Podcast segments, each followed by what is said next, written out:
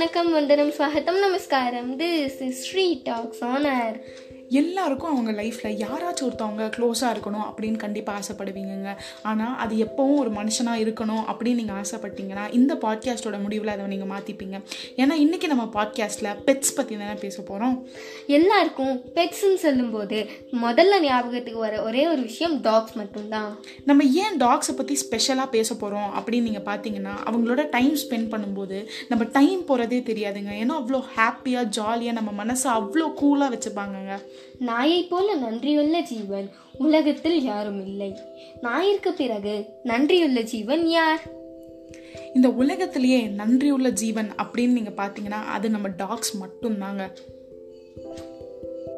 அவங்களால பேச முடியலனாலும் நம்ம லோன்லியாக ஃபீல் பண்ணுறோம் அப்படின்றது அவங்களுக்கு தெரிஞ்சுன்னா குடுகுடுன்னு ஓடி வந்து நம்ம மடியில் படுத்து நான் இருக்கேன் அப்படின்னு சொல்லாமல் சொல்லுவாங்க. நம்ம மனசை புரிஞ்சுக்கிட்டு அவங்க பேசுறது நம்ம மனசுக்கு கனெக்ட் பண்ணுற ஒரு சூப்பர் டூல் அவங்கள்ட்ட இருக்குது இந்த உலகமே கடவுளை தாங்க நம்புது.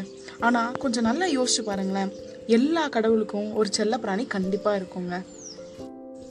லைக் முருகனுக்கு மயில் விநாயகருக்கு மூஞ்சூல் காளிக்கு சிங்கம் சிவனுக்கு நந்தி கருப்சாமிக்கு குதிரை. இப்படிப்பட்ட கடவுளுக்கே ஒரு செல்ல பிராணி இருக்கும்போது நமக்கு ஒரு செல்ல பிராணி வேணும் அப்படின்னு நீங்கள் யாரும் யோசிச்சது இல்லையா கண்ணு தெரியாதவங்க கூட பெட்ஸ் வச்சுருப்பாங்க. ஏன்னா அவங்க மற்றவங்கள டிபெண்ட் பண்ணியும் மற்றவங்களுக்கு டிஸ்டர்பன்ஸாக இருக்கக்கூடாதும் அப்படின்னும் பெட்ஸ் வச்சுருப்பாங்க.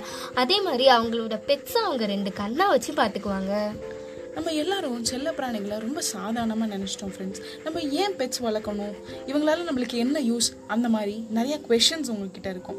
இந்த உலகத்திலேயே அதிகமாக பேசப்படாத? ஆனால் அதிகமாக பாதிப்பு தந்த மூணு பெரிய டிஸார்டர் இருக்குதுங்க அதெல்லாம் என்ன அப்படின்னு பார்த்தீங்கன்னா autism Alzheimer post traumatic stress syndrome இந்த டிசார்டரில் பாதிக்கப்பட்டவங்களால நார்மல் லைஃப்பை வாழ முடியாது. ஒரு சர்வே சொல்லுது. இந்த மாதிரி பாதிக்கப்பட்டவங்களோட ஒரு செல்ல பிராணி இருந்தால் அந்த டிசார்டரோட தாக்கத்தை குறைக்க முடியும். சோ சகோவன் ஹிட்லர் அப்படின்ற பேர் கேட்டாலே நம்மளுக்கு அதிகாரம் மட்டும்தான் ஞாபகம் வரும். அப்பேற்பட்ட மனுஷனுக்குள்ள ஒரு பாசத்தை காட்டுற தன்மை இருக்கு அப்படின்றது நம்ம பிளாண்டி தான் ப்ரூவ் பண்ணுச்சு. பிளாண்டி யாரு அப்படின்னு பார்த்தோம்னா அது ஒரு செல்ல பிராணிங்க.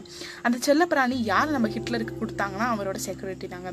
அவர் பிளாண்டி மேலே எவ்வளோ பாசம் காட்டுவார் அப்படின்றது இவா பிரவுன் அழகாக சொல்லியிருப்பாங்கங்க.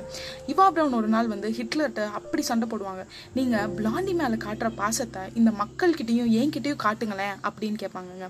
ஸோ இதுலேருந்து நமக்கு என்ன தெரியுது அப்படின்னு பார்த்தோம்னா ஒரு செல்லப்பிராணி இருந்துச்சுன்னா எப்பேற்பட்ட மனுஷனாக இருந்தால் கூட அவங்க நல்ல பாசத்தை காட்டுவாங்க அப்படின்றது தாங்க இந்த பாட்காஸ்ட்டை கேட்டதுக்கப்புறம் நிறைய பேருக்கு பெட்ஸ் வாங்கணுன்ற ஆசை வந்திருக்கும். அப்படி ஆசை வந்தவங்கலாம் இந்த லாக்டவுன் முடிஞ்சோடனே பெட் ஷாப்புக்கு போங்க.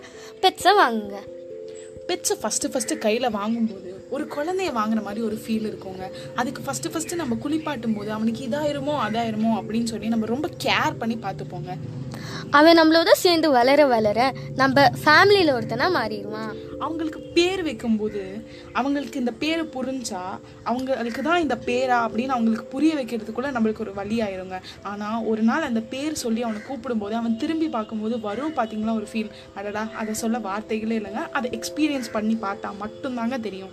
ஸோ இப்போ உங்களிடமிருந்து விடைபெறுவது உங்கள் street talks. Stay tune for next audio track